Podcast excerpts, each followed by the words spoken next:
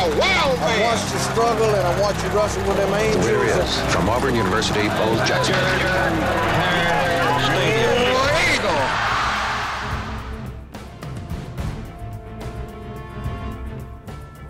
The correct Jordan here. Stadium time is 8:38 p.m. Central Standard Time.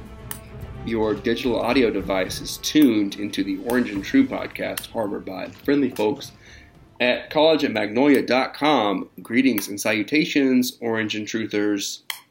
It is I, your tour guide through the cosmos, at of Crow. Two on Twitter, Drew Croson at of Crow on Venmo is where you'll find me. To one side of me, joining me as always, the rumor monger Ryan S. Starrett. The S stands for The S stands for stenches from the depth of hell because I just had to uh, interesting. unclog my shower drain for the first time. Oh yeah, yeah, yeah, yeah. Been here yeah, about yeah. 18 months, and uh, it finally started backing up on me. It was pretty bad. The problem was is they didn't add any screws to be able to remove the drain plate, Yeah. so I had to stick like a tiny little drain snake in there that was you know in a quarter inch square. And as I started pulling it up, it popped the whole plate out. Oh man, So now Yeah. I gotta reinstall that. Uh, it's a whole home nightmare. ownership. It's the other side of me, uh, joining me through the magic of the internet, giving you that full four pane ASMR you pay so much for. From the Jedi Temple, it is the AU Chief. Okiki, Hawaii. Man, did you see that Bill Walton picked five five teams for his Final Four, and two of them are in the same uh, same region? Well, two of them would have to be the same region, right? Look, Yes. Unless one of them just wasn't in the tournament. Here's what I my theory on Bill Walton is: Auburn in the final four. Bill Walton has got life so figured out that he is just confused by the rest of us who don't have it figured out. He's just like, uh, look, man, it's not that hard. I just got it figured out. I don't know why you got kind of like you have a professor who's just so smart and can't figure out how you don't get the material. Bill Walton is that way, but he's that way about life. He is schooling life. Also joining us is Mr. Josh Black. What's up, everybody? Uh, just want to say that uh, not playing a single digit seed until at least the Elite Eight does not make you a basketball school. To update some of my, some of my favorite lyrics, beating UNC, Kansas, and Kentucky makes you totally a basketball school. How y'all doing? Doing well at Joshua B. Black on Twitter is where you can find him. At College and Mag is where you can find collegemagnolia.com. If you have any problems with this podcast, please send anything you have to that address at College and Mag on Twitter. Um, anything you love about this podcast, like how well I sound on microphone after having a pretty good cough last week, really made my voice better this week, which is a blessing. That is the silver lining. Um, but as you know, every silver lining has a touch of gray, as the Grateful Dead once said. And that is that we had to have the cough. So, guys, we have a little bit of news this week. One of them, also, you can hear my child, my two month old, is going to be joining us on this podcast, at least until his mother comes and gets him. What's his Twitter handle? Uh, at, I guess he would be at son of son of crow, probably two, because probably some other joker has the one, or at son of crow on Twitter. Delete your account. I believe that I've yeah, proven myself to to, be the at real one. Josh Black. yeah, at Chief, relinquish, Chief. please. At Josh Black is some British guy who has a salmon that he's holding in his picture. No one cares about your fishing, British Josh. has he tweeted in the last ten years? Because I don't think that at son of crow has. Every four months. Oh man, I got a tweet from British D, the British D Ford today, which was nice. Always a good time to hear the, the British D Ford come on come on my my uh, timeline. All right, we have a news, and his name is Zep. Zep. Zapp Brannigan? No, Just I don't know who that is. Zep, Zep from, oh, no, oh, come on. Futurama reference. Futurama. Sorry, Yeah. Uh, I was more of a Zep Squid Jasper. Fan. than Futurama. Zep Jasper from College of Charleston will be uh, the new point guard next year. Don't know if he'll be starting or not and, until we find out more about Sharife. Um, but with all the transfers out, uh, you know, there's pretty big effort to go get a you know, upperclassman guard for this team next year. Um, he's uh, I like him just looking at his numbers. Uh, Craig, you know, uh, PER is our favorite number on here. Uh, he would have been second on the team uh, last year with PER, 21.2 behind only Sharife Cooper. What's his SOS? Uh, negative 2.87. Man, didn't play a very good. Didn't play a very good schedule there up there COC. Uh, no, I mean, from all accounts, and I'm not going to say I've gone and watched any of his game games from last year, but uh, he's he's an okay shooter, um, like 35% from from deep. Um, seems like he plays pretty good on ball defense. He's listed at six one, so he's you know, not one of those super undersized guards.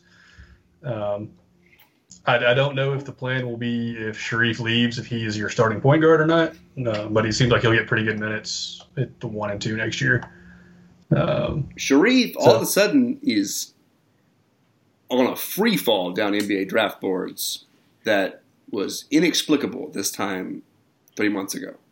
I I have to assume that they are now actually getting information from NBA teams rather than just making it up on their own. Yeah, it's a lot of the guys that I actually like super trust, like uh, like the guy at the Ringer, Mark Sherman. He is, and O'Connor, Kevin O'Connor is really good at this stuff, and uh, they love. They during the season they were tweeting all about how great Sharife was, and now when it comes down to putting up an actual big board, he's not in their top fifteen. Um, Yeah. And I don't Look- like a guy that's not in the top fifteen is not going to be a it would be a shock if he is a lottery pick. That said, all that has to happen, because he's going to declare, much like JT Thor did today, he's going to declare for the draft. Get this, Bryce Brown declared for the draft, for Pete's sake. Get this through your head, Auburn fans. He's going to declare for the draft. He's going to go through the process. It's not the end of the world. But Ho- if one hopefully- team tells him, dog, listen, we're going to get you at eight, he's going to go not. pro. Yeah.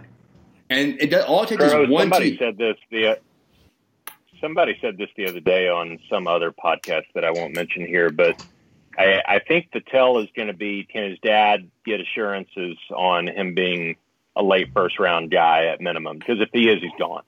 You know, he's not going to grow anymore in the next year. So if he true. can get assurances on the first round, he's gone. But if his dad can't seem to get, and for those that don't know, his dad is an agent. Um, if his dad can't get those assurances, that there's a pretty good chance he comes back. But The, the issue that I, would I- have with Sharife is that because his dad is an agent, that might we don't really know, but that might be what got him into the situation he was in at the beginning of this basketball season, where he missed 11 games. Um, and I'd be interested to see if because he can declare and not hire an agent, but his dad can have the same conversations an agent could have with NBA teams. So I we'll- think- I don't know what that's going to look like for the Crow, entire. are you are are you inferring to Sharife posting a picture of him with a Maserati that his dad bought him that was above board, and then provided proof of payment to uh, the car dealership on said Maserati to Auburn Athletics and the NCAA, and yet mysteriously Sharife sat out 11 games? Is that what you're referring to? I'm referring to that, and I'm referring to the fact that African Americans can own Maseratis without having to do nefarious things, which is a wild concept to a lot of people in this country. I think, which is how he ended up in trouble. Charles is Folks, not happy let us that be either. clear on let us be clear on this podcast. Mark Emmert should be fired, and the NCAA should be set to smoldering ashes. The NCAA should be into uh, it, the NCAA should be crumbled just from the women's weight room issue. Like just the women's basketball weight room issue alone is enough in normal circumstances to bring an organization down. An organization that, that, that professes to be about the athlete and about equal representation and opportunity and not a business. Tweeting out uh, the fact that their women are able to prove this is 100% a business, which means we are 100% employees of that business. And, yet, they are so stupid that they decide to celebrate their screw up by fixing it within 24 hours by tweeting out, "Oh, look at this big space where there's weights now." Yeah. Right after the fact, so that that makes everything okay. Yeah. Like I, I feel bad for one specific person who I know that works there who is awesome. She is a you know all about female empowerment. She is a student. She's a former student athlete, and I can just say from you know having some closeness to people in crisis communications that it it's an abject failure at the top, and uh, they should be ashamed of themselves. And I feel really bad for their people in communications that have to try and uh, try and run circles around Mark Mark Emmert tripping over himself. It's well, when you have coaches that are still coaching in the tournament, basically shaming the NCAA in public, and Yeah. they're not wrong. I mean, there's there's nothing they can really. Not only about coaches, it. Ryan, Like, you have the best, the most, the premier coaches in your sport in women's basketball Yeah. are saying, "Yeah, this is a problem. The NCAA needs to figure something else the out." uh, the former U.S. women's national team coach, if I remember correctly. yeah, Geno Auriemma. Is, I mean, he's not a, Oh no, a no, good no! person. I'm talking about Nell Fortner. oh yeah, and no Fortner, former Auburn Tiger coach. Yeah, yeah.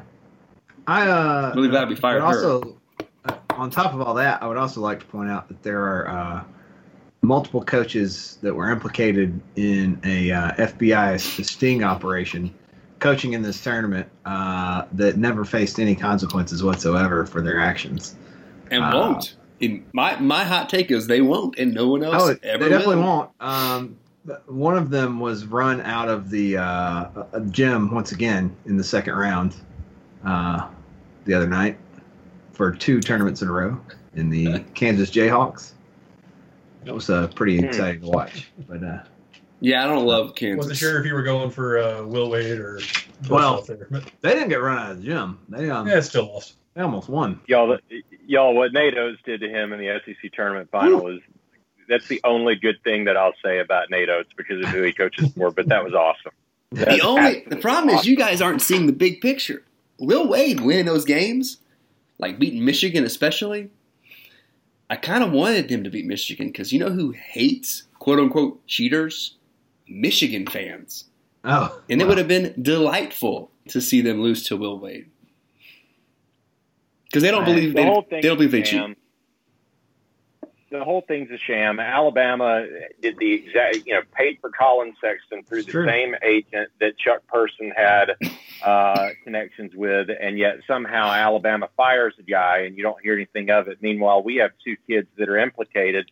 They should have been implicated. They were in the room. Uh, they set out, you know, a year for Austin, a year and a half for Danjel. We fired the coach involved. I don't think that it's in Bruce Pearl's interest to have his players try and sign with an agent while they're in the school Yeah. so that they can be ineligible. And yet we forfeit a postseason, and I can tell you from what I know, we can't get a straight answer on if this thing is done. And Yes. you know, if uh, this podcast had a uh, had a e a red e next to it when you download it, you would hear me say uh, far worse about it. But it's crap. It's absolute crap, and Yeah. it's you're tar- you're targeting certain schools. Um, you're praying to God that this thing gets wrapped up soon. If you're the NCAA, though, because if this thing keeps getting dug up further, um, I think that you'll start seeing some heavier hitters uh, wave by to the sport, and uh, that would that would include our uh, our most noble man in charge of uh, you know the great Duke Blue Devils. Oh boy, a guy who Uh, claims he's never cheated a day in his life. I I do seriously think though I I, I think that we're going to be done with this soon for no other reason than they the NCAA at this point if it keeps going and these schools all collectively come together and get pissed off enough it's going to blow up in their face and you're going to have this whole model um, get eradicated and it's in the NCAA's best interest for this all to just get brushed under the rug at this point. Yeah, yeah, I agree. And the model is going to be basically national leagues of collegiate sports organized by sport. And there will be a commissioner of collegiate football, a commissioner of collegiate basketball, and you'll report to that, and the NCAA won't have any reason to exist. Also, be on the lookout for coaches leaving college football and college basketball for the pros in the next couple of years with NIL, because if they've got a built in advantage for cheating, that Oh, all yeah. of a sudden gets leveled out by NIL coming into existence, don't be shocked if certain coaches just say, you know what, I think I'm more of a pro guy. Yeah. Well, it will. Looking at you, John Calipari. NIL will benefit teams. Like, for instance, if you are, let's say, USC, and you, the quarterback at SC, has a better opportunity to benefit from his name, image, and likeness than the quarterback at Memphis. And so you can probably out recruit a lot of teams just with that. So there are going to be some football teams like Alabama, Clemson, who already have a certain name associated to their brand that are going to use this as more of a recruiting advantage.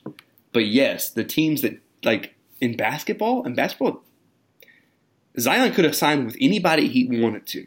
Zion could have Yeah. signed with with Indiana State, and all of a sudden, Indiana State games are the highest rated games in the country. Because out of high school, he was he had a million Instagram followers.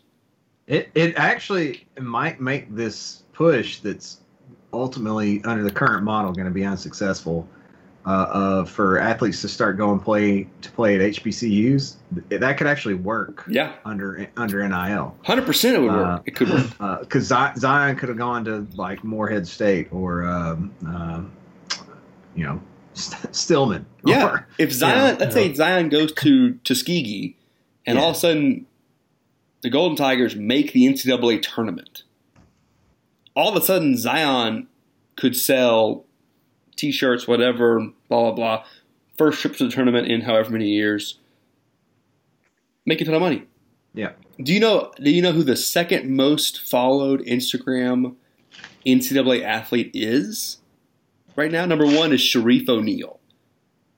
Yeah. Is it makes McClung? sense. What'd you say? No, it's not Is it Matt, Mac McClung. McClung? It's not Mac McClung. It's not I know he a was male. by Drake. It's not a male athlete. Um, current NCAA Current. athlete? It's a I can't remember her name is. She's a gymnast at LSU, and she has over a million Instagram followers, and she is blonde. That, that's that's where the true NIL money is going to be made by the majority of these non-revenue sports is on you know Yeah. platforms like Instagram where they can Yeah. push their own personal whatever. Equestrian students I, I think cheerleaders. They, there was an article in the Wall Street Journal about how um, in uh, college cheerleaders who are not governed by the NCAA make some of them make hundred thousand dollars a year more just on Instagram stuff because they are a part of the university. They and they're allowed to peddle whatever teeth whitening strips on Instagram for money. Advocare? Yeah, like that's just the way. I I mean, that's not a bad thing. If someone's going to pay them that much money to do that, then that is great for them. All right, let's. What else we got? We got. A, we had collegiate football at Jordan Hare Stadium. Practice, an open, yeah, open practice, a new thing on the plains. first time in since uh, 2008 we've had an open practice. It's crazy. It's pretty. That's pretty wild that that we never had one under Gene or Gus. I didn't know that was a thing that like ever occurred. Like I knew sometimes media got to go to practice, but the whole concept of anybody going to practice that I didn't. That's not something that was Yeah, I've, I've ever been a to, possibility in my head. I've I been to practice at the practice facility before. Yeah, I went a couple of times in college before I worked for the department, just to hang They out. They do a they do they do a donor practice where I've been able to go with my dad a couple of times. But I'll tell you all a little story, and this should not surprise anybody that's listening to this or any of y'all. Um, at yeah, I was with Rhett Lashlee standing next to him at the reception of one of Gus's daughter's weddings, and I'm I'm just going to let it out there a little bit more now that Gus is no longer at Auburn. Um, and Rhett tells me like this is how paranoid Gus is. Um, when he was playing high school football at Shiloh or wherever he was, there were state troopers that would drive the highway by the practice field that had played high school ball at like their rival in that part of Arkansas, wherever the heck it was. And Gus would completely shut down practice if he saw a police car driving down the highway, uh, going to or from that field, out of a paranoia over if uh, if you know they they might be trying to steal our plays. You know what I mean? So He wrote a book with his plays in it. Dude, it shouldn't. It, there's only like six of them. All right, Yeah, like. But but I'm here to tell you, like there is a reason why Auburn has not had an open practice since 2008, and you know I love him, I love that family, but paranoid is is an understatement when it comes to uh, how Arthur Gustav Malzahn III operated uh, at Auburn. What would have happened if WikiLeaks happened at Auburn? Someone might have died. WikiLeaks. WikiLeaks is one of my all-time favorite stories, only because they didn't lose all those games. Look, look, y'all think I'm joking, but Logan Young was murdered by Alabama people for getting caught cheating. You don't do that crap in this state. and Yeah. Get away with it. Casually libelous. It's There casual libel. Casual Yeah, libel. the Memphis police, the day that Logan Young was found dead in his home with blood all throughout his house, the Fell up, the, police- fell up the stairs. Fell up the That's stairs. right. Let's- That's right. Fell up the stairs. Memphis police ruled it a homicide. The very next day, they're like, "No, it was accidental death," and closed closed the books on it completely within 24 hours. There was it used to be Yeah. an old saying that like if you were recruiting in Memphis, it was an NCAA violation. Like just that, like just going into Memphis was an NCAA violation waiting to happen. 'Cause I was just Memphis was for whatever reason back then it was like it, no one owned it, and so it was the wild west of Southeastern ton of- Conference recruiting. ton of talent there too. That, that's the. Our best products in the last 15 years out of Memphis are probably Daren Bates and Jovon Robinson. Read Right. into if you will. Yeah, Whereas like now it's Jamal Atlanta. Robinson twice, right? yeah, two times. Hey man, I, I still Team think that Chizik could have number worked one fan, Daren Bates. Yeah. Yeah. He's not a fan of the Chisholm. Although I, I sure am. Chiz has had some bangers recently too with the Chisholm. I, I, I literally look at him and go, you know what? He really shouldn't have been a football coach. He should have just done that, like just been like a motivational speaker. You should release a daily calendar with uh, Chizik on there. We all wear scars, either on the inside or outside. Never be embarrassed of your scars. It simply means you are stronger and tougher than whatever tried to hurt you. Words I of Chizik. disagree with that. You should be embarrassed. You should be embarrassed by your scars if one of them is hiring Scot Loeffler to run your offense. You should be embarrassed by your scars if one of them is SCAR, which is short for South Carolina Gamecocks, and you lost to them in football this year. And then they fired Will Muschamp. Ouch. Good thing that uh, good thing that all of the uh, you know all of the true brains behind that operation in Columbia that upset Auburn is now running our offense.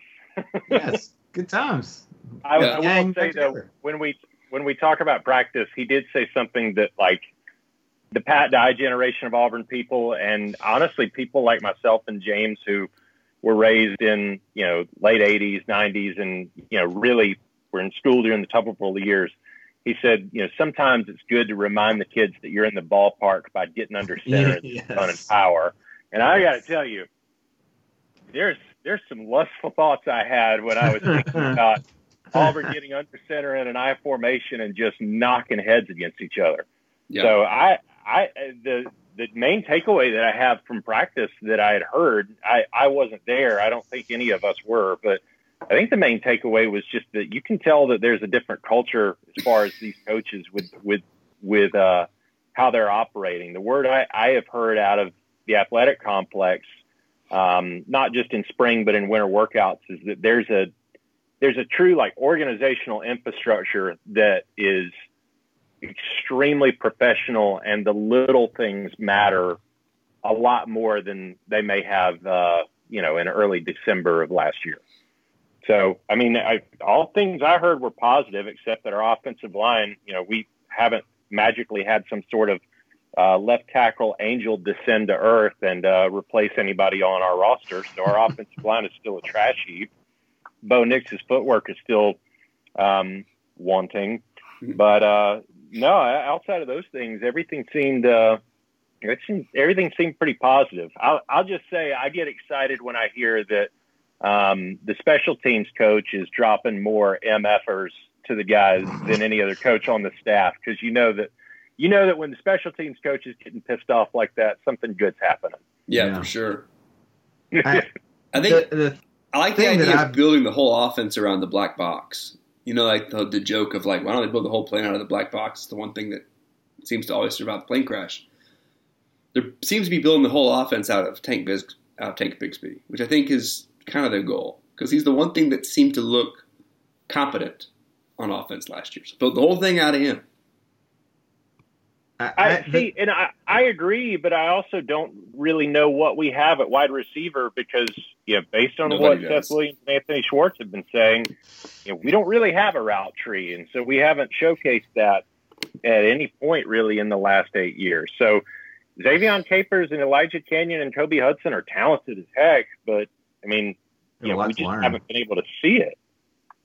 Yeah, the, and and on, on the offensive side of the ball, uh, for especially, dudes have a lot to learn between now and, and, and the first game. Like they just have a, a ton of stuff because uh, Gus's offense was simple, and this this one's not. I mean, it's it's got a little bit of everything in it, and they're to have to learn how to how to run a bunch of different stuff out of what sounds like a bunch of different sets. Um, there'll be shotgun, there'll be power. Um, it, it, it's going to be interesting to see if these guys can can handle that. I, I think it was much easier to go from the kind of stuff we ran in 2008 to what we ran in 2009 than it is to go back the other way.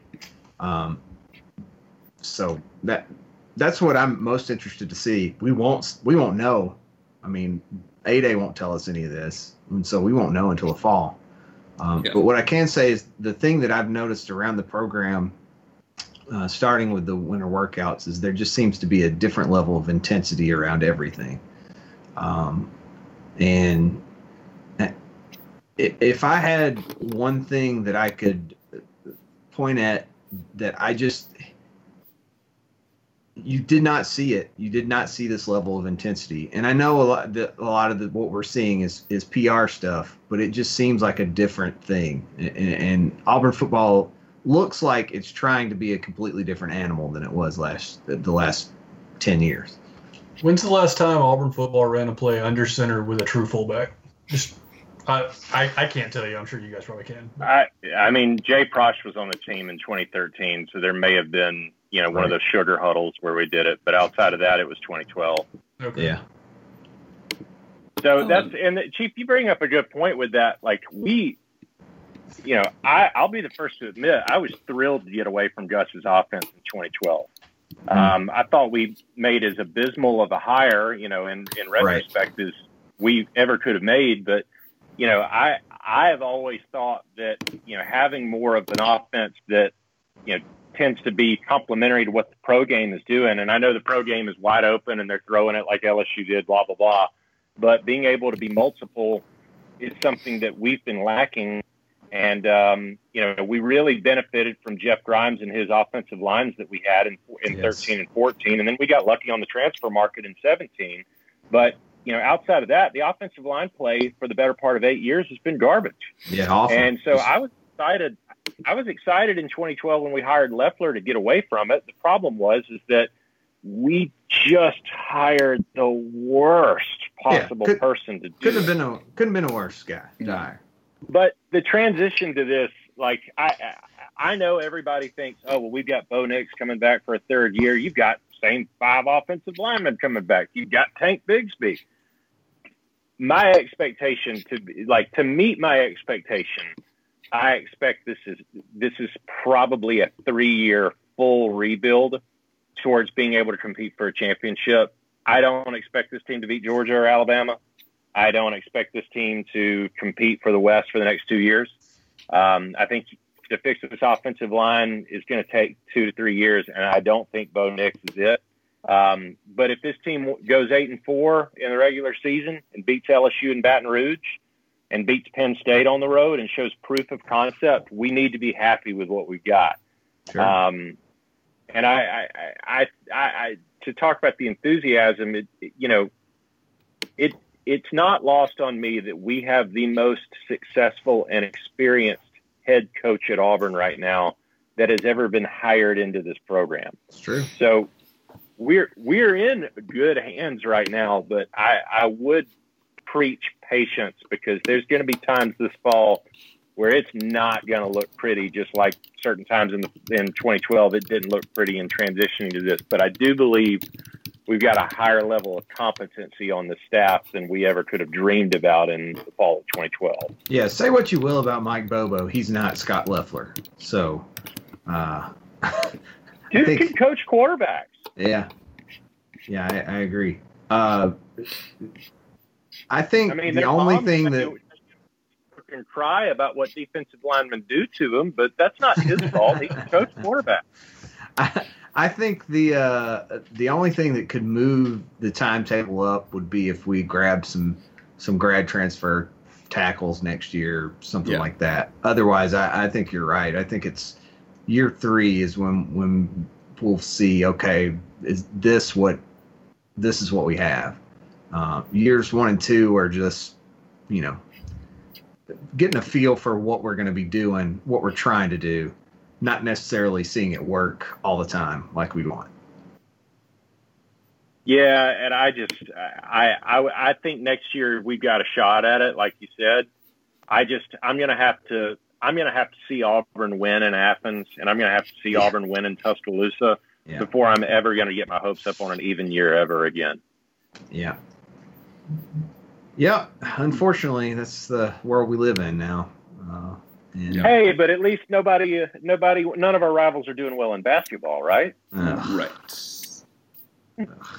Believe it when I see it, guys. Georgia still sucks. So I was saying one of them still employs Tom Crean, so guys, Georgia in football next year, like this is truly it. This is the best shot they will ever have Yeah. under Kirby Smart to win a national championship. And I, for one, am here for whatever happens with that. Should be when they lose to Auburn. oh, that'd be great.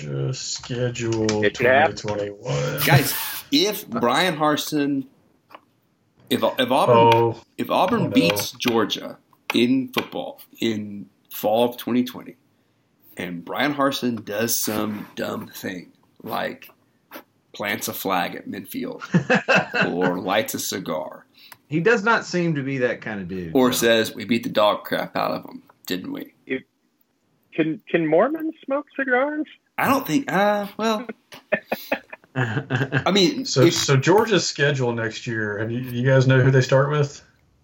guess Yeah. what? It's you. Ukulele and Clemson, baby. Oh, Wait, so they that's the start with thing. Clemson for real? They start with Clemson and Charlotte. If they win that game, they're going to be number one. sure. And if they lose that game, everything could be in the tank. Oh, Because week two, we're all going to be cheering for UAB. oh man. Do we play them in September? This next October year? 9th. Okay, so Played October. them the week after we go to Baton Rouge. Like seriously, Oh. though, Georgia has a two game season in the regular season. Like Clemson. Tennessee's going to be ass. Florida loses so much. Georgia has to beat Auburn and Auburn, and they have to win a neutral site game against Clemson. And honestly, I I know every year Alabama loses so much, and it doesn't ever affect them. But when you lose your starting left tackle, your starting center, your starting running back, your Heisman Trophy winning wide receiver, and your quarterback, like if there's ever a year for it to catch up with them on one side of the ball, it's this year to where Georgia truly has no excuse this year. None. So everybody out there, just go ahead and, you know, do what I'm doing and bookmark, you know, early January, Indianapolis, Indiana for the national championship game. George Bulldogs going to be pulling it out. It's going to suck, but you know, it's it's clearly George's year and, you know, we all need to just be on board with letting them know that it's their year right now.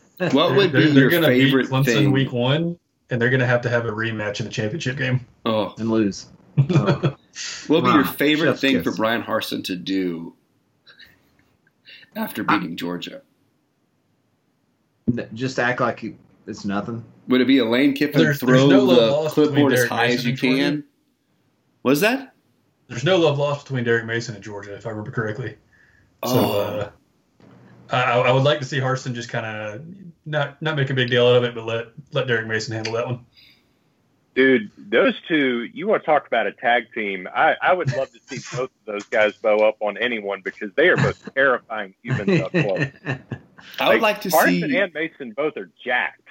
I would like Yeah. to see the two of them take a microphone and do something a la Jesse James and Billy Gunn from the early New Age Outlaws, D-Generation X era of. WWE.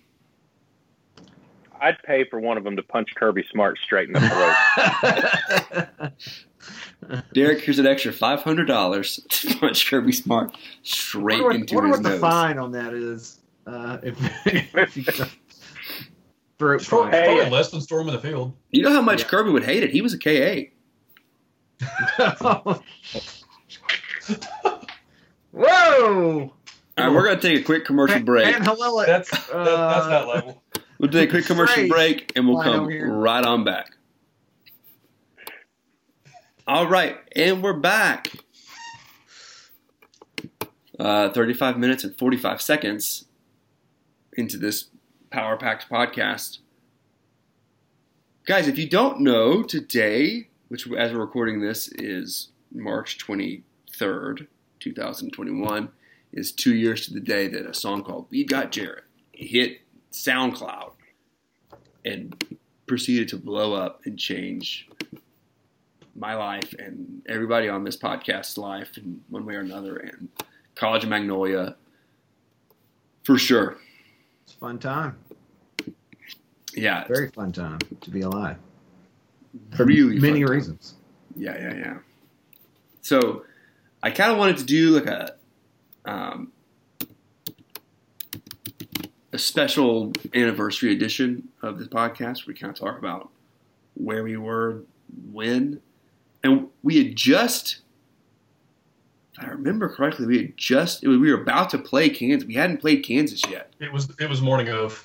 Yeah. Yeah, and I And it blew up like as they were coming back. Yeah, so Oh, I okay. recorded it nap time the day before, uh, and then because my wife and kiddo were driving around Auburn trying to go to sleep, and I mm-hmm. was in the guest room on at a stand up at a desk, at a high top table I turned into a stand up desk, and I recorded it. It took 30 minutes, 30, 35 minutes, because I wrote the I had the, the chorus, but I had to write the rest of the lyrics outside of the chorus. And then posted to SoundCloud, closed the laptop, met my wife and kiddos at the kiddo at the front door, and tried to get her into her crib. And that was it. Like that was the end of it as far as I was concerned. And then I went on Well- College Magnolia and posted that I did it. And I was like, hey, recorded this, could be fun. Well, tell us about the, the genesis of the uh, uh, of the lyrics to the song. Where, where where you started with those. So, as you guys know, especially Chief, I watch a lot of international soccer, and this is this is a hilarious story. So, there was a comedian in England who recorded um, "We Got Salah"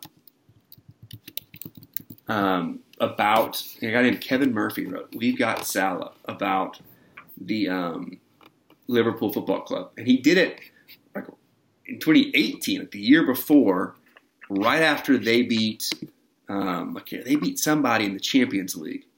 So much more fun time because they had never won the Premier League. They never won anything, and he was he was he's from a um, a city called Cork in England, and he was Oh. doing Wait, a is he from Ireland?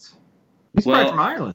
he might be, but he was doing a, a really hilarious accent. He was kind of like yeah. putting forth this like dorky persona, and he sat sat in front of his computer and goes, "My name's you know um, Kevin Murphy. I'm Cork's biggest Liverpool fan, and I got this new song. I'd love it if the people in the stands sang it one day." And he just plays the song. We've got Salah, and it blows up, and people don't realize that he's doing a bit. And then next thing you know, Liverpool fans are singing it at their next match. He's on all these big like television shows in Liverpool and various cities in England. They're singing it, and he becomes this like celebrity. The trajectory of his life is the exact as mine. We've got Jared. So I put it out. Hmm. It's kind of a joke I did for this website. I didn't think it was that serious, that big of a deal. It blows up. Fans are singing it as the team comes back within a week. Like it was, it's bizarre. It's bizarre how it caught on. But yeah, so that I heard him sing. We've got Salah. I thought it was super catchy because it's just it's the Archies. It's Sugar Sugar, and it's like one of the most catchy tunes in the history of music. And this was the first first song you you had recorded, right? You you you're one of your steady articles on the site. You would write lyrics to songs. Yeah, Crows, Uh, Crows karaoke. Yeah, and that was usually a football article. So I wrote songs to Right. a football article, and one of them was a Les Mis. The one I'm most proud of was Yeah. a, a Les Mis one that was like incredibly long. And I remember my wife saying like, "You should record that." And I was like, "No, there's no way. It's like six parts. it would take me a week." But it was all about it was all about like uh, it was about the twenty that had been eighteen Iron Bowl and how if Right. Gus won, it would save his job, and if he didn't, he would lose. Blah blah blah. Um, but then, so she said, "All right, whatever. You should record your next one." So my next one that I ever did was "We've Got Jared." I'll record this one. No big deal. I uploaded to the site, and then apparently the word that I got was a gamer playing. It may have been COD. It may have been Call of Duty. It may have been It was probably Fortnite. Fort, Fortnite at that time. That was, it was Yeah. huge. A guy playing Fortnite. I don't know who he was. So shout out to that guy. Was playing Fortnite against Danjel Purifoy. And I hadn't heard this part of the story. yes, and Yeah. said, "Hey man, you got to check this out," and sent him the SoundCloud link. Uh, 2019 sex champion, uh, D'Angelo Purifoy? Is Yes. that who we're talking about here? Yes. Okay. Sent him I don't think that was just 2019 sex champion. So then Danjel. Yeah, 2018 as well. We won the league. uh, 18 and 19. back to back. One was regular season. Yeah. Um, well, He. I don't think back to back's how it works. But Oh man. well, So then that was the next day. Danjel takes it into the. He was the one who took it into the locker room and plugged his phone into the aux. Yeah. And that was where Chuma's Instagram of everyone dancing was Danjel plugged his phone in and was playing the song because he had heard it the night before. And that would have been had, we should have had Tuesday. Thomas on to talk about this this part of it since he was he was actually there in the locker room when this happened. Uh, Thomas Northcutt. so it was yeah we should so sunday the song goes live monday nothing happens. I think there may have been you know 100 listens maybe. a hundred listens like everything else we do. Most of them related to one of us. Then all of a sudden because it, 'cause it went into your podcast feed too. So if you li- Yeah, subscribe to the podcast you got it in your podcast feed. So then all of a sudden chuma's instagram story goes up and now it just starts getting tons and tons and tons of listens somewhere in there um, Booski on twitter makes a music video of the song and actually she may have i think that may have been monday She did a great job. That was that thing was awesome. she made it on Monday. So before Chuma's Instagram story, she makes this music video Mm. and and gives it for free to Jack to put on College and Mag. So he does with the song. Tuesday, it's played in. I might have these dates wrong. I think Tuesday it's played in the locker room. Before noon, I had over hundred or so notifications on my phone and it was like Instagram, Twitter, everything was blowing up because anybody who knew me and had seen this was like, "You don't understand. They're playing this in the locker room."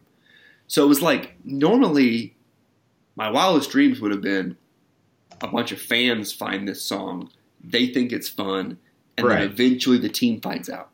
The concept of the team finds out first, and then the fans find out never crossed my mind because I like I feel like these guys are so insulated. I didn't account for overly online D'Angelo Purifier. yeah, yeah, yeah, yeah. So yeah, Do you guys know how many how many views and listens we're at to now? I have no clue. So it's on SoundCloud and it's on YouTube. SoundCloud, just just take a guess. Eight million. Eh, not quite. it's a very Auburn-esque number. Uh, Thirty-four thousand listens Nice. Oh wow. on YouTube. The video has ninety-two thousand views. That's just one of the videos because a bunch of other people. Yeah, that, made that's our college of mag video, and this Booski did Yeah. it too. Um, let's see if I Incredible. can find Eh, Yeah, a bunch of people made videos, um, and then I put it on Spotify randomly, and I I actually don't know how to get the money from that. Yeah, I think it took you a while to get it Are on you there too. serious? It's on. I freaking I freaking bought it on iTunes, and you didn't get those two cents from me in Well- royalties. I can get it somehow, but I don't like. It, I have an account with this website that put it on those things for me, yeah. and I have a balance of. I'm looking at it right now. I have a balance of forty five dollars and eighty six cents nice. that belongs to me. Um, and I just don't know how to get that money. I'm gonna figure that out. I have. I think I have to fill out a W two, which is what I haven't wanted to do. I, I think I think unfortunately it, that it like took it a while to get on there too. So it was like it took almost forever. it was almost past. It was Yeah. definitely past peak. It was Like, well into. April, May Yeah. that it got onto to Uh, SoundCloud. I'll say uh, on on my part uh, is I think I don't even think it was the college and mag uh, Slack where I first saw that it was in the locker room. I think somebody totally random was like, "Hey, have you seen this? This is uh, this is hilarious," and and that sort of and then we talked about it in, in the Slack. But then that sort of thing kept happening. People that I knew were like, eh, "Have you seen this? Have you seen this?" yeah, Uh, the the funniest thing though was going to the final four and just it it was in the ether. Like people were just talking about it. You'd hear people playing it on their phone. Different versions were coming up at that point. Uh like the choral version uh it, it, it was it was crazy. Uh it made it into the mix at uh, at Sky from the DJ. yeah. yeah. Yeah it was uh it was just wild how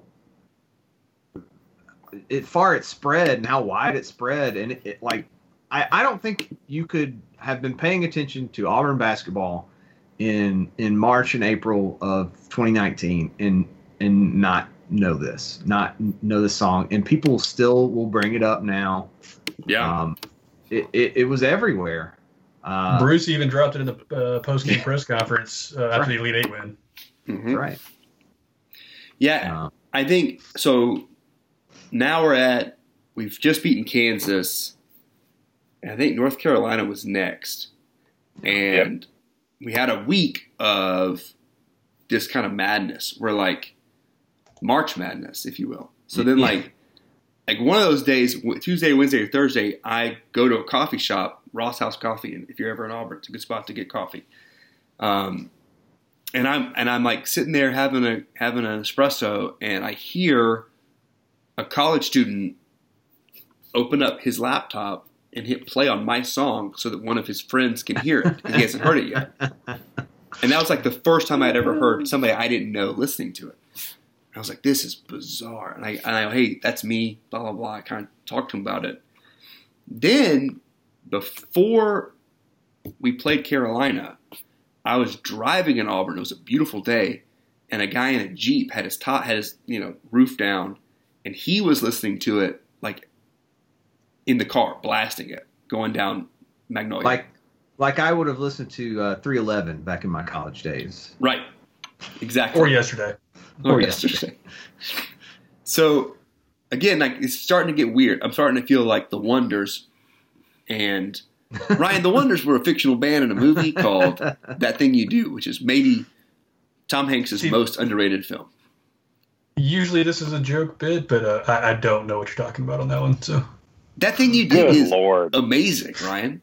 That may be our next film film club. That Thing You Do is one of my all time faves. Um, did, did, did you mention the uh, the Green Space event yet? no, so that was I forgot about that. that was after we beat Carolina, wasn't it? Was that the week between the final, or I guess the two weeks between the Final Four and uh, Elite Eight game? I think so. So we beat Carolina. week? I don't know. They play the song at the game. Okay, Because like Yeah, in- at the end of the game. within Yeah. like four day, uh, within a couple of days, that movement had happened on Twitter. People were like, "You guys got to play the song," and then all of a sudden, a kid in the band was like, "Oh, you mean this?" and like published a picture of The a pet music. band sheet music arrangement of it. Yeah, yeah. Well, and Crow, remember too, like at the North Carolina game, the team was dancing before the game to it. And Malik Yeah. was Right. boogieing down, and like the entire Auburn beat. Like shout out to Ferg and Josh Vitale and some of those guys because the entire Auburn beat got hooked on it, and everybody started blowing it up on Twitter when the band was playing it. It, it was it became a phenomenon by the time the Sweet Sixteen happened. Uh, Yeah. Tom Green. Tom Green.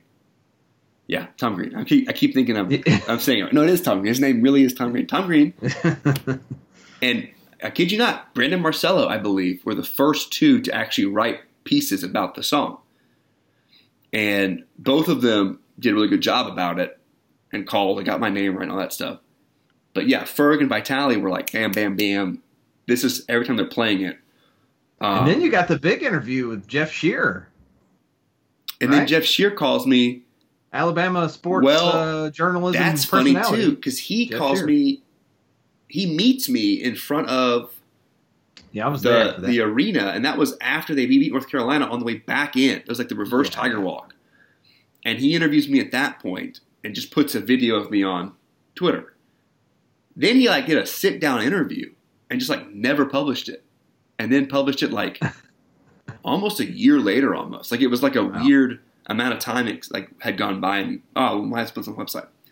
But he used to live in my neighborhood. So I saw him all the time. But yeah, super nice guy. Um, and he interviewed me, and that was kind of the first time as he's interviewing me, people around me at that reverse Tiger Walk are realizing that I'm the guy who we got Jared, and so that was bizarre because now they're like crowded around me, and then so he beat Carolina, reverse Tiger Walk. Ryan was there because a some band shout out to them, the Magic Johnsons, a college band at Auburn, which a gr- with a great name wanted me to come sing with them at the green space by what is I guess now Chief the old the new Foy, I guess. I don't know. I don't go on camp I didn't go on campus that much. So By the bus stop, uh, where all the white tents are. yeah. Yeah. And they set up a stage and there was this like concert to benefit something or other. And they had a set. And at the end of their set, they called me on stage to sing We've Got Jared. And we played a live version of We've Got Jared. One time I ever performed it live. That was weird. Uh, but one of two, one of two times you've performed it, correct? Period. Yeah, exactly. I had to have my phone out with the lyrics on my notes app. Yeah, yeah. Okay, so now at this point is when I meet Josh Black, somewhere around this time, because we didn't know each other. We had met each other once at um, the tailgate that James and Lydia right. do, and all I all I remember about you, you were on your bike, you weren't going to the game, and you were wearing some weird ass hat that I later learned was a cycling hat. Right? I had no idea. I had no idea that cyclists wore those little hats, Yeah, little hat. and uh, it, that that's what I associated you with. Is oh, that's that crow guy that had the funny hat. That like after I had after we got Jared, I was like, okay, cycling, and actually did an image search to find out. Oh, I'm a dumbass. This is what they all wear. This was Not too many of an Auburn. I think. when when Josh Dub met me that following fall. We'd already met, but Chief and I didn't realize who it was for an hour. But the next time I met him, that following fall, I pulled up on my bike and he was like, "Oh, so you just stay on brand twenty four 7 It's like, "Yeah, stay on brand."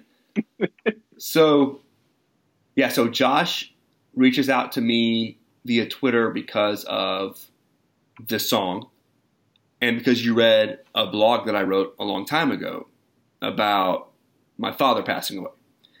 So you read that, you reached out to me.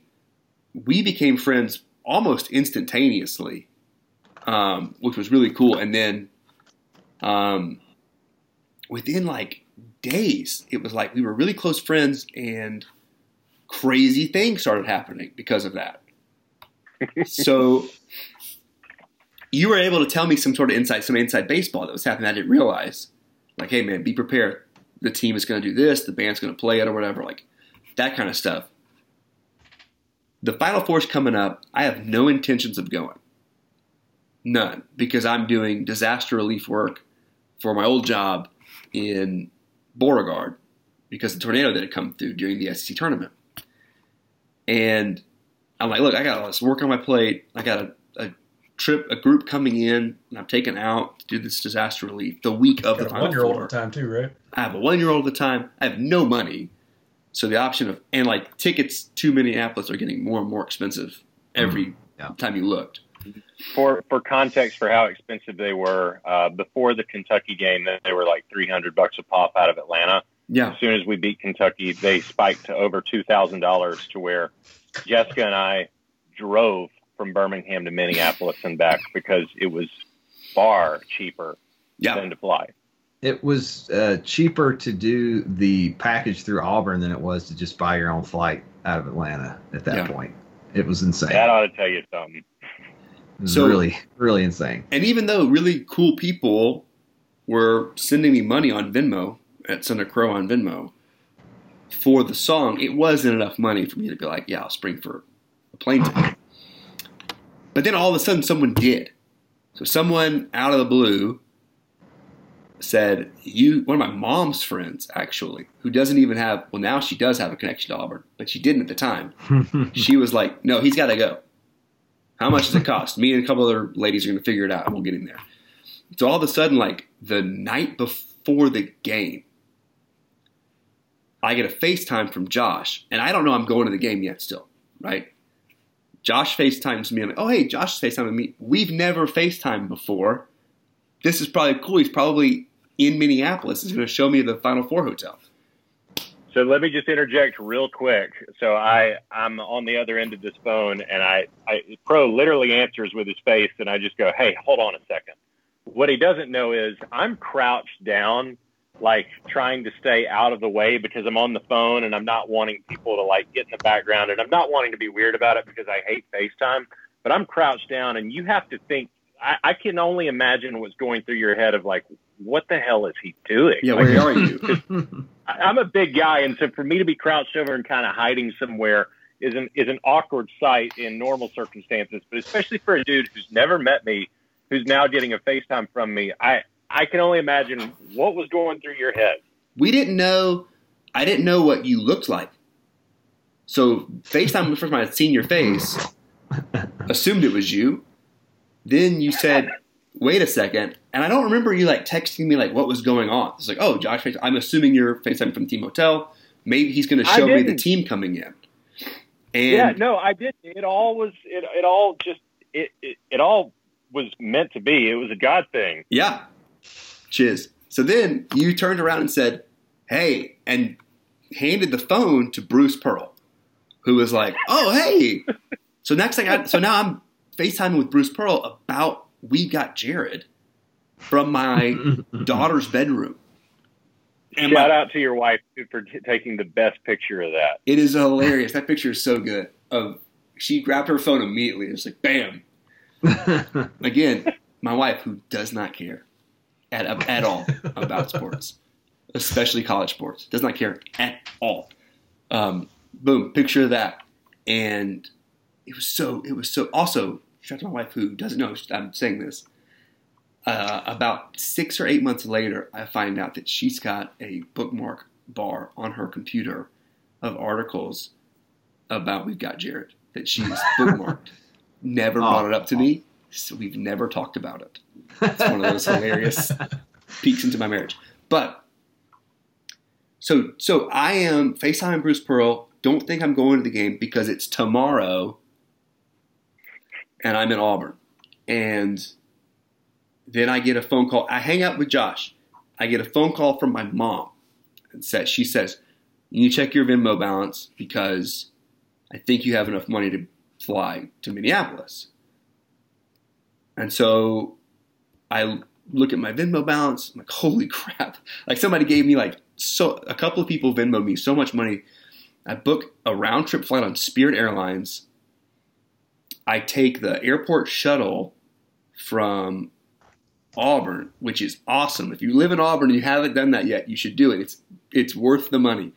Take that at like 4 a.m. I'm at Hartsfield at 7. My flight is at 8. And I am in Minneapolis before lunch and uh, don't have a place to stay. So then I begin texting people who's here? Where can I sleep? I find a guy I know from my fraternity, Anthony Lascalia. Shout out to Anthony. He lives in Dallas. He's an attorney here in Dallas. He was staying at a at a hotel on the University of Minnesota's campus, which is awesome, by the way. Great campus, great restaurants. So that's where I stayed that night. So I go there first, throw my stuff down, and then try to make it to the game. Here's something people didn't know. So I meet up with Josh and those guys at the hotel before the game. On the way to the game, I get a phone call as I'm walking into the arena. No, I didn't meet up with you before the game. So I met up. I don't know where I went before the game, but I went into the arena. You came. You came over. You to, were with uh, I saw Chief. yeah, yeah. You came over to. to Then I our had to go meet uh, Juice. the juice is good. The. Juice is good on Twitter. He, Right. I bought my game ticket from him. I get a phone call from Jason Gay of the Wall Street Journal as I walk into the arena. Jason Gay is the best. He's the only person in the journal that I read anything he writes. He's also a massive cycling fan, and I had so much I wanted to ask him. Didn't know he was calling me. Calls me, hey, it's Jason Gay of the Wall Street Journal. If Auburn wins today, we are going to run a story on the front page of WallStreetJournal.com about We've Got Jared. Ugh. So Man. I do. Go to hell, Ty Jerome. I do a 10 minute interview with Jason Gay about who I am, what the song is, what it's like, all this stuff. Um, and and then hang up, and he's like, "Yeah, I'm in town. If y'all win, come up to come to the bar. Blah blah blah. We'll, I'll buy you a drink." I was dumbfounded that that happened. so then I make my way down to the where Josh is sitting, and the only person who can back me up on this is Josh. So Josh is sitting, and like a couple of rows away from Josh are Gus and Kristi Malzahn, and Josh gets their attention because Josh is now like Mean Gene Okerlund at this point, and he is my second my second wrestling reference of the night. So Josh is is talking me up. He's hyping me up to anybody he can meet, letting everybody know that I'm the guy who wrote the song. And he sees um, Gus calls Gus Kristi over, who then gets Gus over. Yeah, I really like your song. So Kristi Kristi loves the song. Gus, I'm assuming, has heard it. Um, It's pretty good. I take a picture with Gus. So Josh knows this is the truth. As I'm taking a picture with Gus, there are two women standing behind Kristi and Josh, waiting. You're obviously waiting for this photo op to be over. Everyone, including me, including Gus, is assuming to take a picture with Gus. They are not. They are waiting to take a picture with me. So Gus goes back and sits down, and Josh takes a picture of me and two random women that I've never met because they like the song. God's honest truth. One of the weirdest things. Then Josh walks me It's all true. the way down to the court. Do you remember that, Josh? These oh women? yeah, oh yeah. I pulled Alan Green away from Grant Hill to talk to you. You pulled Alan Green away from Grant Hill. that was so good. Oh man, yeah. And Alan Green was like, "Oh, I love the Stephen Lee, too." Stephen Lee's kind of kind of blew you off, but you know what? Tell Oh, him to. shocker. Yeah, yeah, you know what? Turns out not a great dude. Um, probably didn't know the song existed. So then we, uh, I go to my seats. The game goes great until the very end. When it doesn't, uh, we go. I have never been more sad at the end of a sporting event in my entire life. Either man. I walk back out of the arena and I am just trying to walk my way back to the team hotel because I think I'm gonna stay there that night. But I was Yeah. gonna. ta- I think I no. I took a cab back to my hotel that night and then back to the, the campus, University of Minnesota. And then I stayed at the team hotel the next night. Anyway, I go to the team hotel though because I'm gonna meet everybody at the bar Right. and I'm standing at this corner in Minneapolis. I don't actually know how far I am from the hotel. I just know which direction I'm supposed to walk in. And I see these two older people with Auburn gear on. And I'm talking That's to right. them. I forgot about this part. And I'm talking to them about the game and how sad it was. And they have very thick Northeastern accents, extremely thick. And uh, they, a car pulls up and is an Uber. And they said, Well, do you want to split an Uber? We're going back to the same hotel. I said, Great. So I get in the Uber with them and we are talking a little bit more. And come to find out, it's Bruce Pearl's aunt and uncle. Like, so I'm in this car with Bruce Pearl's aunt and uncle, and we are just having a blast and just talking about everything about Bruce, about how good he's done at Auburn. His aunt is, you know, calls him like little Bruce and oh, he's doing so well at Auburn and blah blah blah, and how like they're just amazed at how Auburn just embraced him immediately.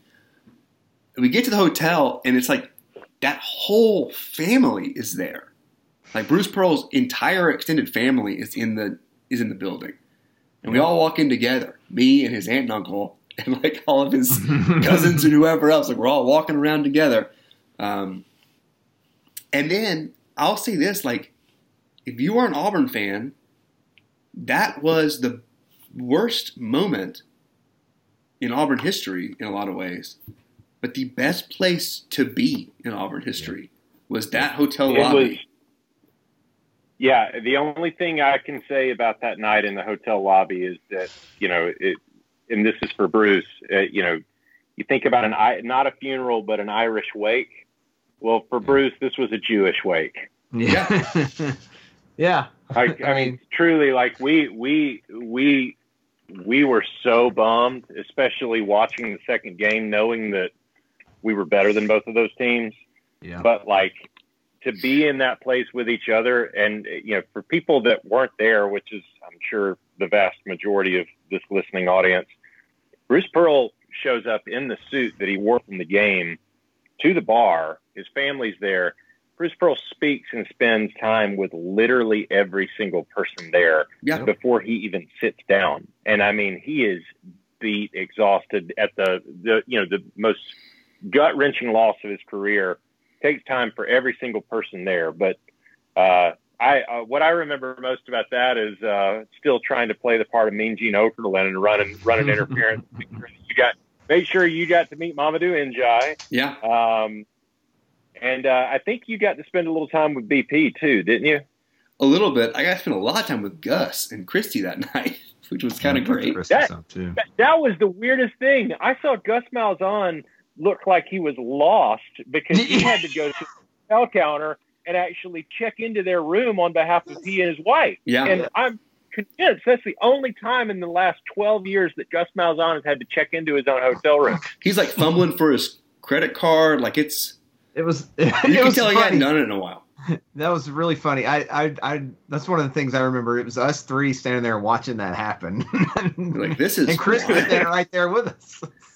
I also. yeah, and you know, have a lovely conversation with Kristi about um, you know what an upstanding person Kirby Smart is, and all of the Oh. personal integrity that he shows in Yeah. in every aspect of his life. We'll leave it at that.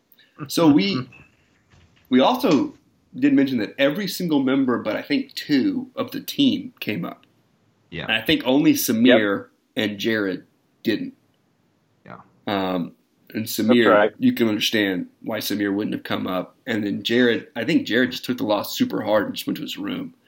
He he had um, some missed free throws late in the game that also were pretty heavy. Yeah. So, So, I, I can understand both of them. Jared and not- Samir didn't come up, but everybody else did, and like took pictures and hung out and like Which player was from Texas that you J'Von. like? You immediately, J'Von. J'Von. yeah, J'Von. So so you like called out where he was from, and, and you, I, I, you told him where you were from, and y'all immediately like yeah. there was this Texas So- bond that happened immediately. he called me a legend, which was awesome. He was like, "Oh man, you're a legend." I was like, "No, dude, you were a legend." So we talked because he's from Katy, and we I talked a little bit because I went to junior college in high school to, for dual credit, and then I took some classes in the summer summer school there at a junior college that played against the junior college he went to. So we talked a little bit about JUCO sports and stuff like that. But like he, uh, yeah, immediate bond. The other guy that I got a good conversation with was Marquis Daniels Yeah. because of the, the Mavericks. So I, ca- I went up to him and talked a lot about the Mavs and the 09 finals, especially because I asked him, you know, point blank, like, this hurts worse than the 09 finals, doesn't it? He goes, oh man, no question. Like, Did, did you get to commiserate about Avery Johnson at that point or no? no, I should have brought that up. Like, man, how big of a piece of, no- of nonsense is Avery Johnson? At, at the time, current Alabama head coach, or maybe just fired Alabama coach? if only, if only his reign would have lasted forever. Ah, Just a couple more years, they could have should have kept him. They didn't. They didn't give him long enough. He was building a program, and they just didn't realize it.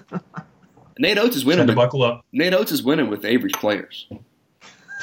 That's what they don't understand. So Show me I the lie. show me the- so I am. Uh, I mean, it was sad, but then we go back.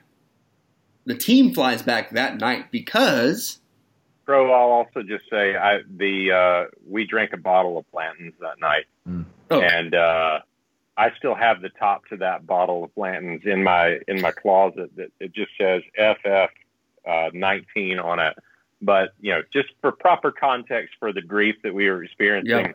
we killed we killed a bottle of Blanton's, and then we switched, I think, to Makers or uh, or something like that because they ran out of Blanton's because we drank it all. Um, it was a good night to drink a lot of the brown water. there was. Uh, they were.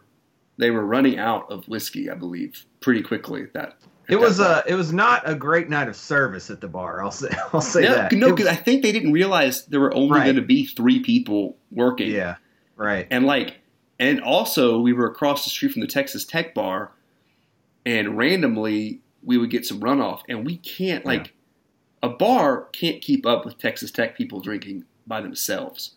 You definitely can't have them adding on to other Yeah. people. It was uh that that that was the only uh issue, but really I I just now thought about that when you were because I remember when you when you killed the bottle of Blanton's uh, and you got that top and then that that reminded me I was like oh yeah it was really hard to get a drink like I was getting like three drinks at a time because I knew Yeah. that it would be I wouldn't be able to get And after some- Tech lost to Virginia, if you remember, they were lighting lime scooters on fire. yeah, yeah, it was, uh, a wild night out on the streets. Uh, uh, they've seen wilder since, but yeah, um, we it, it the, the thing that the thing that you uh, were, were mentioning though, like it was like we were on our in in our own little bubble there. Yeah.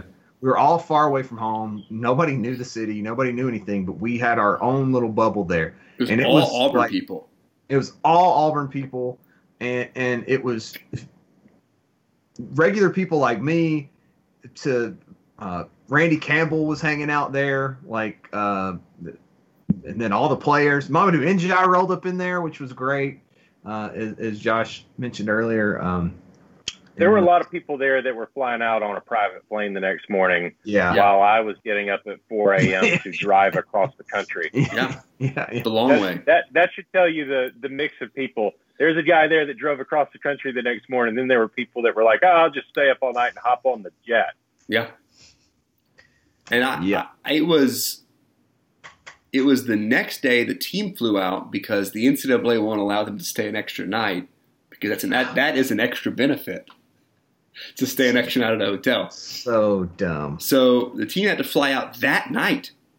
Actually, they had to fly out that night after they lost. They had to pack their stuff and get on a plane. Um, they flew back to Auburn, and so then they had the like team welcome back thing at the arena the next day. Yeah, which we all missed. We all missed it because we were at the hotel still trying, and I'm trying to find flights out as soon as Yeah. possible because I didn't want to stay for the Yeah. I was game. probably in Wisconsin by that point in time. Yeah, Josh, and, Josh and his wife were having conversations over the Mississippi River somewhere, and Yeah, and uh, The next when- day, though, we, we met uh, a couple of moms, right? that's Uh, we, met J'Von McCormick's mom Yeah, and uh, Malik's mom. and Malik's mom. That's right at the bar. Yeah. We basically Chief and I stayed at the hotel bar holding court because there was nowhere else to go. yeah, there's nothing. I went to a pretty awesome burger restaurant that Yeah, day. we went. Yeah, that was awesome. The place ruled. So, have no idea what the name of it was. it was a good. long walk though. It was a long walk from the hotel. Was- Buddy it was Mike the showed second- up. second saddest meal I've ever had though, because I hadn't eaten until then. After Yeah. the first number one saddest meal I've had was uh, after the uh, national the next day after the national title game out in California. I was sitting by myself in a car eating an In and Out burger. Saddest meal of all time. Th- that was the second saddest meal, but at least there were other people there to share. And it was it was one of the 15 You best burgers to- of my life. it's not hard to one up yourself. Just go like eat lunch by yourself inside on a Tuesday, and I promise you, you can have a new number one on your list. well, no, I've there's done a- that a lot. There's a I've done that lot. Wendy's.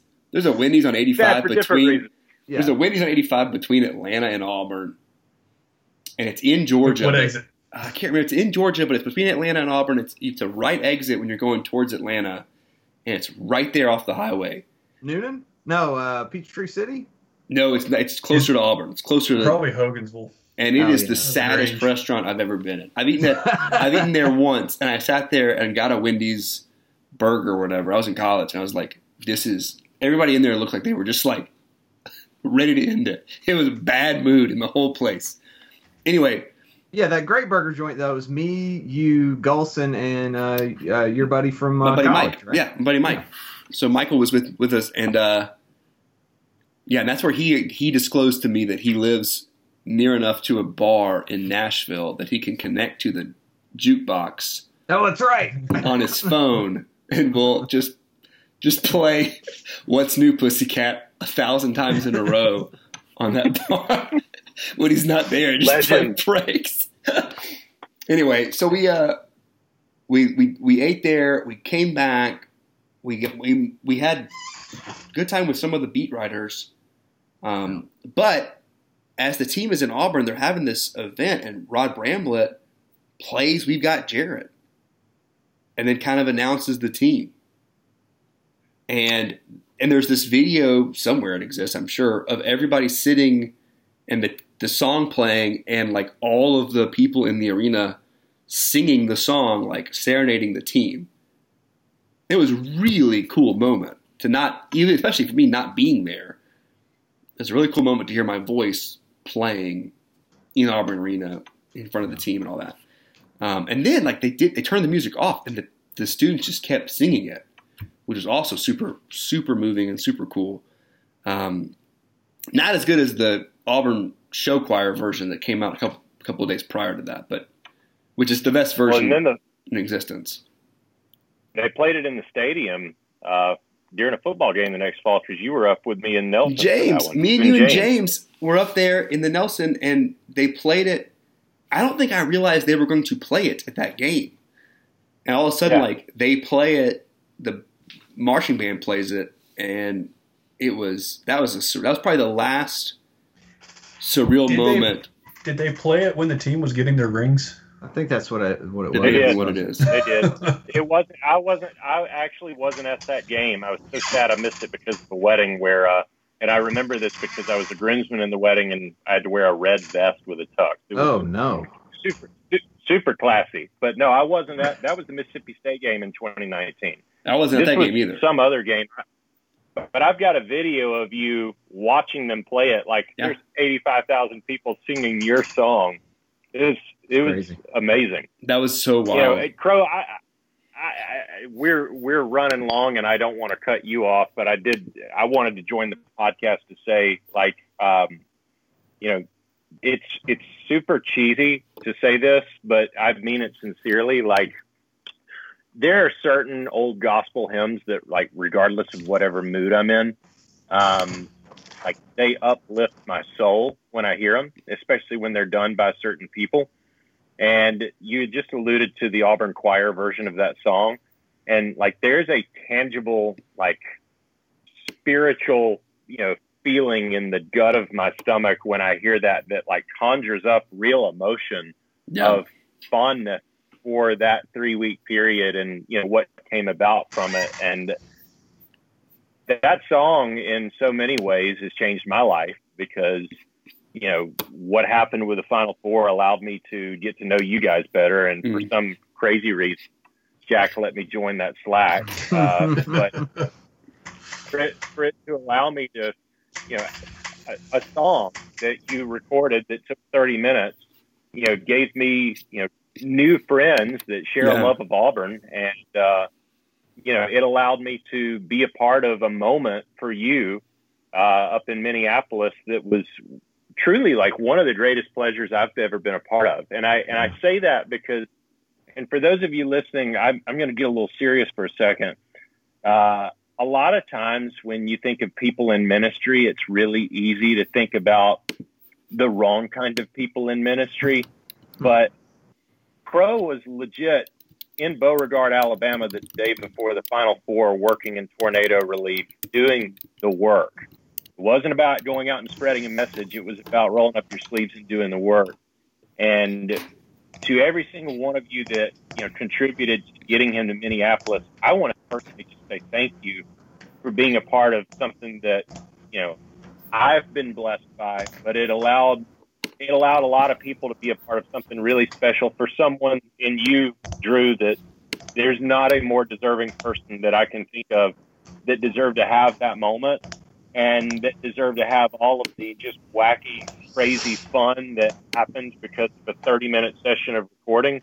Yeah. You know, I, I, I legit think that, you know, in some weird, uh, comical way, uh, God had a hand in that and uh, making something truly special out of it. That um, when people think about that Final Four team, they will think about we've got Jared for the next hundred years, and that's Yeah. Pretty Yep. freaking cool.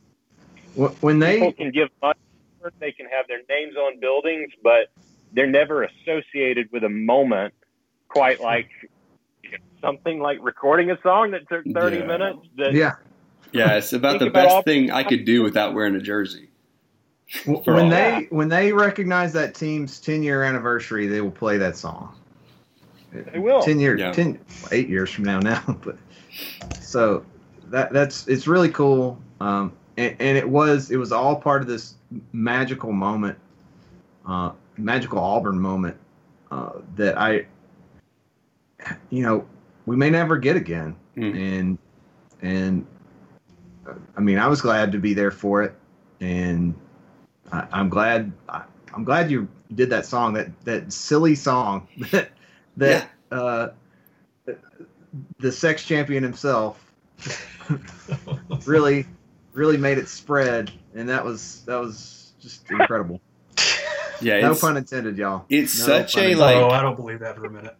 it was such you know like I think a lot of times people say if you're relaxed as you enter into a car accident, you have a better chance of surviving because your body just doesn't tense up or whatever. Yeah. In a lot of ways, like I just kept, I ne- nothing that happened was expected or I felt like warranted or deserved. It's like at no point did I think more people should hear this song. Like at no point I, was I like, you know, big upping myself and being like, man, I wish, I wish Charles Barkley would retweet. it. Like at no point did I think any of that stuff. So like because of that, I kept this like fluidity of just Forrest Gumping my way into these moments. like, I think that's the perfect way to put it. like, Yeah, like all of a sudden, like, ah, the is he- Forrest Gump of the, the He's in the- run. he's in the background of that picture. Whoa, okay. They're playing that song. And so it kind of, I never, I was able to, and this is not me, this was like a huge blessing in- on me, like, able to be in the moment for that. And so kind of fully appreciate it because I didn't have any ambition. I was completely um, open. And th- completely I, I just want to say, thank God for you being you, and it wasn't a really awful rap song that I don't caught do on rap. Don't do rap. uh, with a video or, or embarrassing video or something. Like the Mizzou Uh, one Yes, that's exactly what I'm thinking of. or of. the Georgia one. did one as well. or a- any The number only- of them you can find. There's only one that's good, and Marcus Lattimore is in it for South Carolina. I'll bet you meant the one about my in Miami and uh, a former tight end of the Panthers is in it. The seventh floor crew. Yeah, Yeah. the seven full crew dog. I I really I, and that that also it not being some rap song, it being a cheesy song from a uh, cartoon, Yeah. uh, from the '60s, uh, and it resonating with the players in the way that it did is what made it great. I think. It, I think it's that's also- what made the whole moment great. I think John Carvalho, Dr. Carvalho said it best. Like it's also uniquely Auburn Yeah, because it doesn't Yeah. take itself too seriously. yeah, It isn't trying to be something that it isn't. And it's just fun. It's just having fun for the sake of being of having fun. Just being silly. and, There's not a um, lot of It- we need places that we need do more it. of that in life. Uh, I Yeah. think.